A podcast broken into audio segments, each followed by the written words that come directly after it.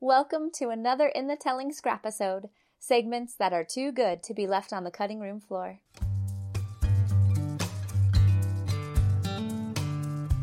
In this scrapisode, author Scott Taylor discusses his expectations for success and failure in his writing, and how emotionally invested he becomes in those metrics. This scrapisode is sponsored by Anthony Buck. Anthony Buck has been teaching people to sing with greater ease and strength and more beautiful tone for over 10 years. His students successfully sing musical theater, pop, classical, and even rock music. Let Anthony help you meet your singing goals. Email atb at anthonythomasbuck.com to schedule a lesson today. And now Scott Taylor. You seem pretty comfortable with the idea of like I'll like very it's very Taoist. Like you'll just see how things go.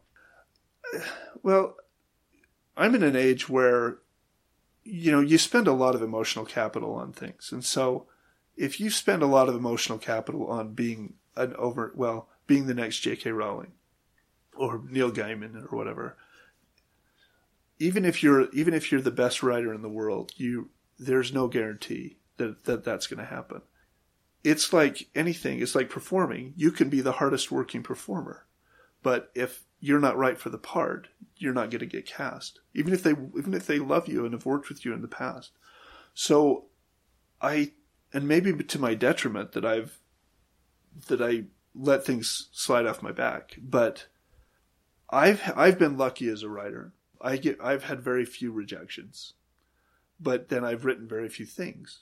So your batting average is really it's high. really good. I, You've the, maybe not played a lot of baseball. well, the, the, the first screenplay I wrote was turned into a film, but the people who chose my screenplay it was a screenwriting competition, and it was a seven seven page seven page screenplay, and the top three um, people got to have their film made in their their play made into a film.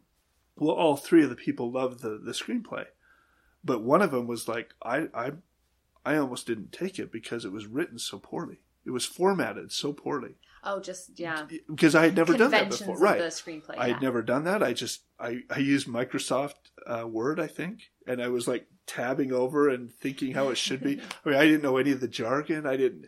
I mean, it was just a mess. But they saw something in that that was like, I think this would be good, and it turned out to be a great film. I try to keep myself on an even keel when it comes to potential successes and, and whatnot, just because it, it, it, it's too hard when you don't get what you feel like you deserve. I think if I, if I'm, I'm in the middle of a project now in a book, I've got people that I think it would work well for as far as publishers. If I could, if it works out, then it might go to a national publisher and be in bookstores or whatnot. It might not. And, uh, I'm, I'm fine with self-publishing it because I have a lot of friends that I know that self-publish great books and they may never they may never be on a top seller list, but for them that's okay. And I would rather be a happy writer just selling a few copies to people than being a frustrated genius and have, you know, and, and wish you could be where you were and or where other people are that maybe don't work as hard as you. I don't know if that answers your question. A little bit, yeah, it does. Thank you for listening to this In the Telling scrapisode, sponsored by vocal teacher Anthony Buck. Email atb at anthonythomasbuck.com to schedule a lesson today. Let Anthony help you meet your singing goals. Read between the